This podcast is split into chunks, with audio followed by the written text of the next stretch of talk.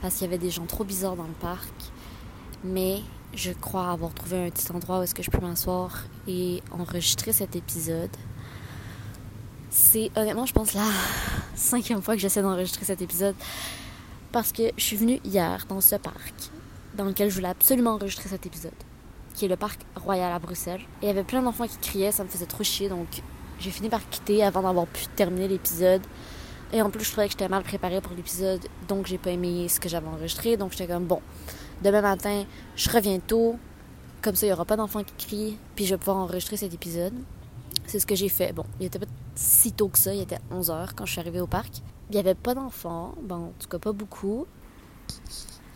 Vous vous demandez peut-être pourquoi je voulais absolument enregistrer ici alors que c'est vraiment pas pratique. C'est qu'en fait, cet épisode s'intitule Promenade dans Bruxelles. Et ce concept de promenade dans les villes que je visite vient de Léa du podcast Simple Caféine. Et elle, dans son épisode Bruxelles, elle a enregistré ce podcast dans ce parc. Et donc, j'étais comme bon, bon, bon. Je vais faire honneur à son idée et enregistrer exactement dans le même endroit où est-ce qu'elle l'a enregistré. Attendez, il y a un monsieur qui passe et qui parle vraiment fort.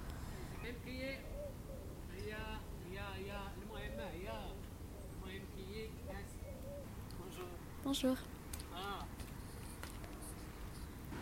Je voulais enregistrer cet épisode dans le Parc Royal à Bruxelles parce que c'est là que Léa avait enregistré son épisode.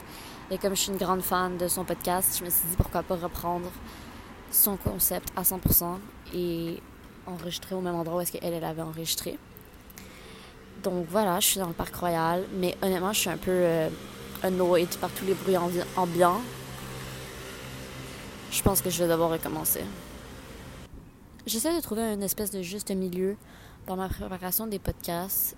À la fois, je veux que ça soit genre authentique, naturel et que je sois pas énormément préparée. Je veux pas un script écrit mot pour mot. Mais en même temps, souvent, je me rends compte que j'oublie des trucs que j'avais vraiment envie de mentionner ou dont j'avais vraiment envie de parler. Donc, j'essaie de me faire des, des points. Mais en même temps, j'aime aussi utiliser ces épisodes comme une espèce d'expérimentation pour générer des idées vraiment inédites, un peu que j'aurais même pas pu prévoir ça me fait chier parce que souvent, ce qui arrive, c'est que quand je commence à parler, j'ai plein d'idées, mais on dirait que c'est difficile, genre, de se dire, je veux à la fois penser à tout ce que je veux dire. Je veux que ça soit intéressant, je veux que ça soit bien structuré. En même temps, je veux que ça soit naturel. On dirait que c'est deux trucs qui vont pas ensemble et j'ai vraiment de la difficulté récemment. Je me rends compte aussi que il va falloir que je sois un peu plus préparée dans le sens qu'il va falloir que certains épisodes soient enregistrés à l'avance parce que je me connais et il y a certaines semaines que ça va juste pas dans le sens que je suis pas en mode créative ou en tout cas j'aimerais l'être mais j'arrive pas et le fait de pas arriver m'empêche encore plus d'être créative et j'ai pas envie que ce genre de up and down ait un impact sur ma capacité à produire les épisodes à chaque semaine. Bruxelles, c'est un peu comme un mélange entre Montréal et Paris, je trouve. Bien que je connaisse pas énormément Paris, j'ai l'impression que au niveau de l'architecture, c'est plus similaire. Ben, en fait, je, suis convaincue qu'au niveau de l'architecture, c'est plus, plus proche de Paris que celui de Montréal. Sauf que ça me donne vraiment un genre de feeling, un genre de vibe Montréal. Genre, c'est vraiment chill c'est moins dense, il y a moins de monde. Je me souviens que quand j'ai voulu venir à Bruxelles, c'était pas du tout prévu.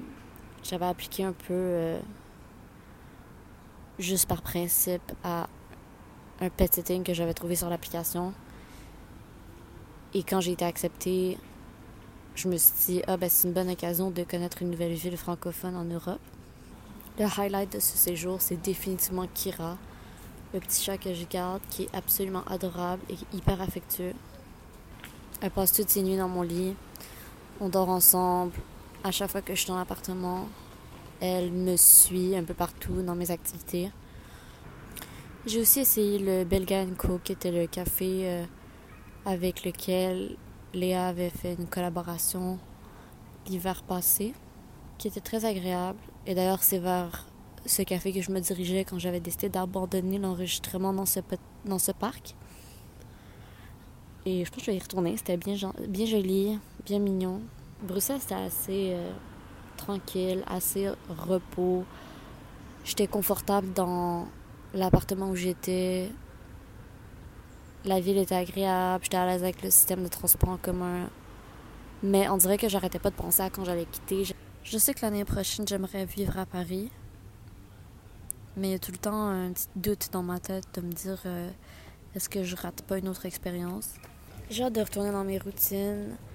J'ai hâte d'avoir de pouvoir aller faire l'épicerie dans les endroits que j'aime, de cuisiner, de faire du sport régulièrement. Je m'ennuie tellement du gym. J'ai été visiter une exposition, une exposition de photographie. Pour cette activité-là aussi, j'ai failli abandonner plusieurs fois pendant que j'étais en chemin pour l'expo parce que, encore une fois, j'étais pas sûre si ça valait la peine, je savais pas, j'étais fatiguée, ça me tentait pas, je chialais. Finalement, quand je suis arrivée, j'ai adoré l'expo. Je pense que c'était pas tant l'expo en elle-même que j'ai aimé, mais plus le fait d'être confrontée à des idées puis à des propositions artistiques envers lesquelles j'étais en désaccord ou envers lesquels j'étais en accord et qui me forçaient un peu à genre me positionner puis à essayer de développer mon pourquoi j'étais pas d'accord, qu'est-ce qui faisait que j'aimais pas telle œuvre, qu'est-ce qui faisait que j'aimais telle œuvre. On dirait que je sous-estime toujours ces moments dans des musées ou dans des expos ou même genre au cinéma, ce genre de trucs d'activités culturelles à l'extérieur de chez moi. Puis à chaque fois que je me force à aller jusqu'au bout et de les vivre vraiment, j'en retire énormément de bénéfices et je me dis toujours genre waouh je devrais faire ça plus souvent.